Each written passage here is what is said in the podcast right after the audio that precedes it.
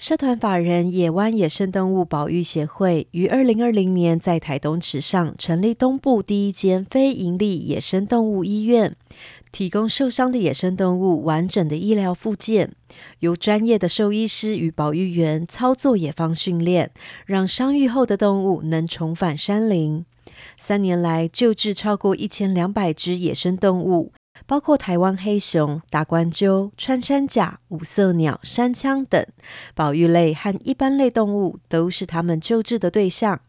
野湾明白，单靠末端的医疗是无法改变环境的，所以积极推动环境教育及生态研究，透过校园、部落及企业讲座。动物的野放追踪、疾病及寄生虫调查，多方面执行着保育理念，也将保育观念推广至更深更远的地方。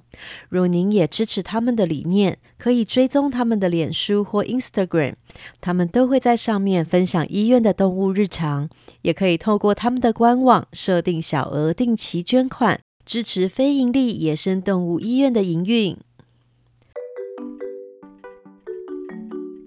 小坚果们，欢迎来到故事坚果塔。在上集故事中，尼尔斯终于找到了变回人类的机会。不过，任务真的这么简单吗？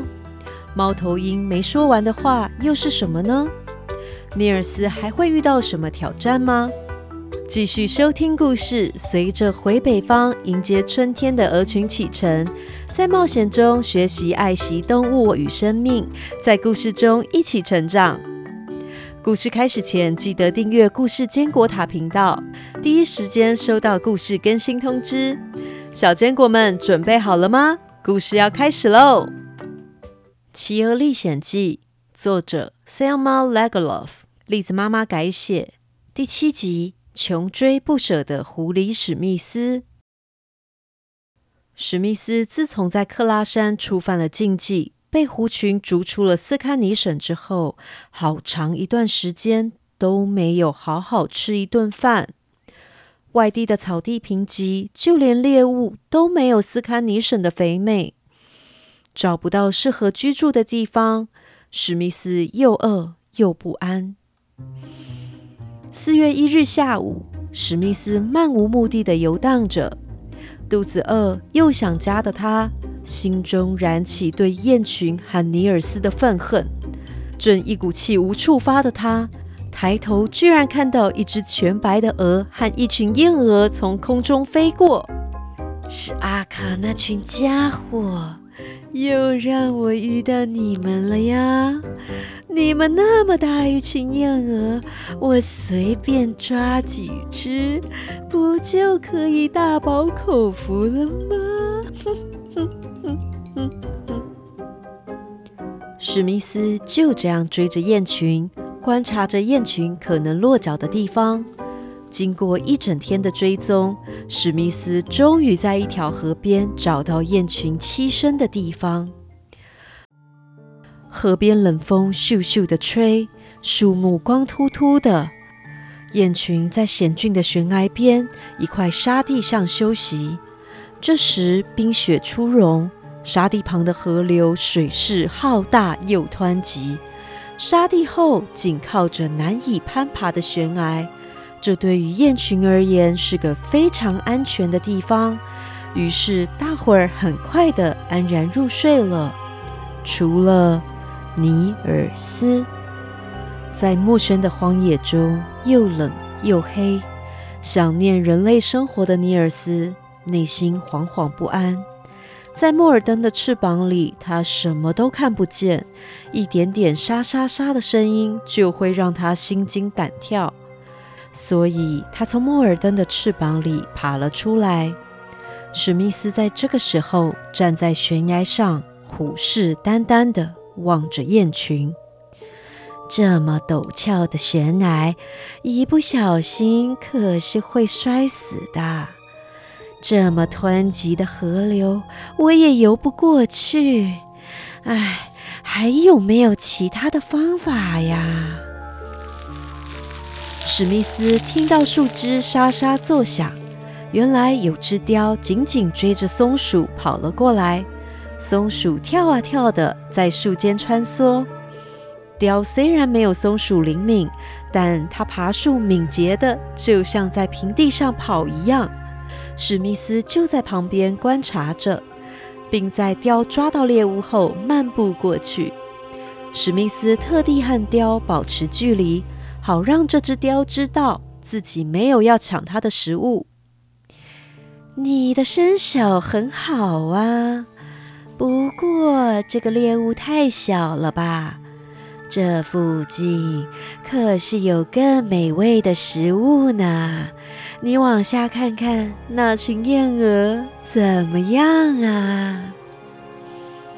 雕听了史密斯的话，瞄了史密斯一眼，又狐疑又小心地往悬崖边走去，随时提防着他。看了一眼，哇，不得了！雕的口水快滴下来了呀！也不跟狐狸多说，他一溜烟的咻咻咻，从悬崖一路往沙地旁的树扭啊扭的扭了过去。史密斯站在崖上观望着，只见雕突然从树上掉落到溪流中，溅起了很大的水花。所有的燕鹅在同个时间振翅飞上高空。史密斯好奇的不得了。他待在原地，终于等到雕狼狈的、全身泥泞的走了回来。原来你的身手也没有多好嘛，居然会从树上掉到水里！呵 呵你厉害，你自己去试试。我刚才已经爬到一个非常低的树枝上，就在我张口要抓燕鹅的时候。居然有个比松鼠尾巴还要小的家伙，突然拿小石头丢我，我一时没有防备，才会被击落的。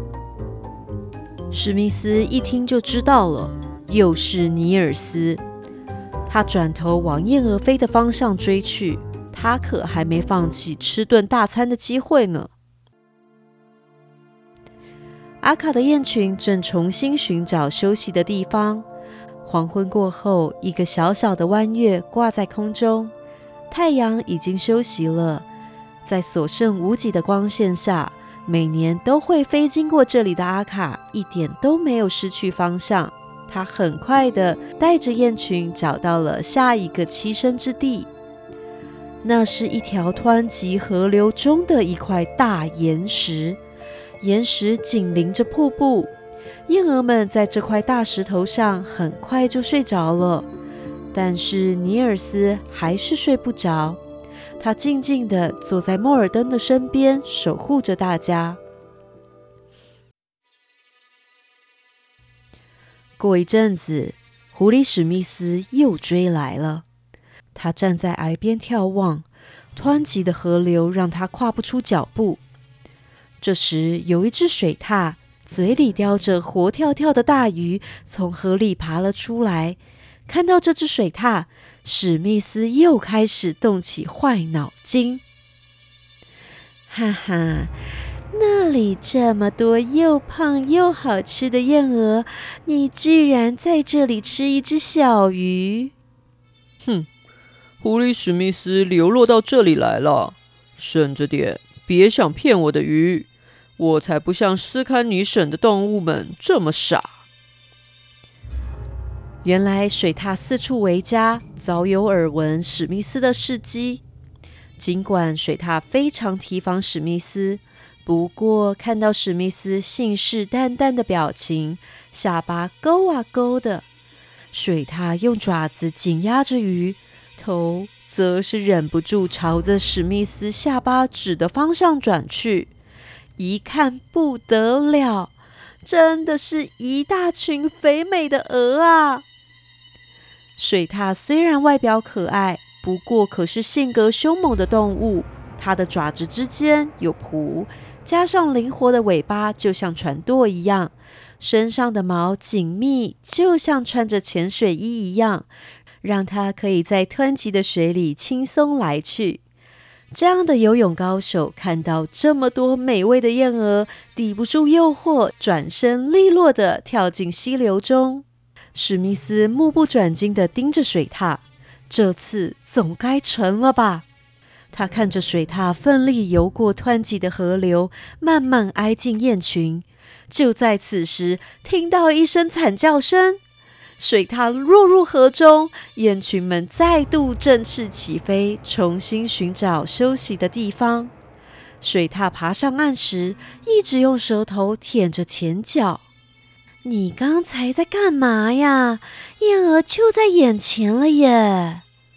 我刚才穿过急流，已经接近雁群要扑上去的时候，突然冒出一个小人，拿了像铁一样又尖又刺的东西攻击我，我才会痛得掉进水里。史密斯才听到“小人”这两个字，啧了一声，就转头追着雁群飞的方向跑走了。连续被野兽袭击的阿卡雁群，不得已只能在淡淡的月光下飞行。幸好阿卡还有办法可以找到栖身的地方，那是一个临近海边的避暑别墅。到了冬天，人们几乎不会到这里来，所以鸟儿们都会到这个别墅的阳台、长廊中躲避暴风雨。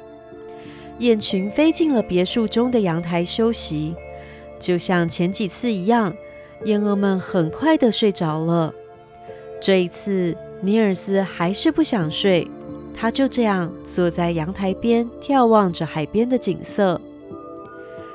尼尔斯看到海浪卷到陆地，遇到岩石就轻柔地盖上去，抚过岩石上的青苔。海浪就这样轻抚着岩石，尼尔斯在海风中感受着。观察着大自然的温柔和慈祥。自从那天听到变回人类的方法后，尼尔斯的心逐渐定了下来。这时，他听到远方传来一声刺耳的叫声。他站起来往下一看，发现阳台下有一只狐狸。看着那只狐狸少了右边的耳朵，他马上认出来了，是史密斯。原来史密斯看到燕鹅待在这么高的地方，知道这次真的没机会了，不由自主发出懊恼的叫声。这个声响也惊醒了阿卡。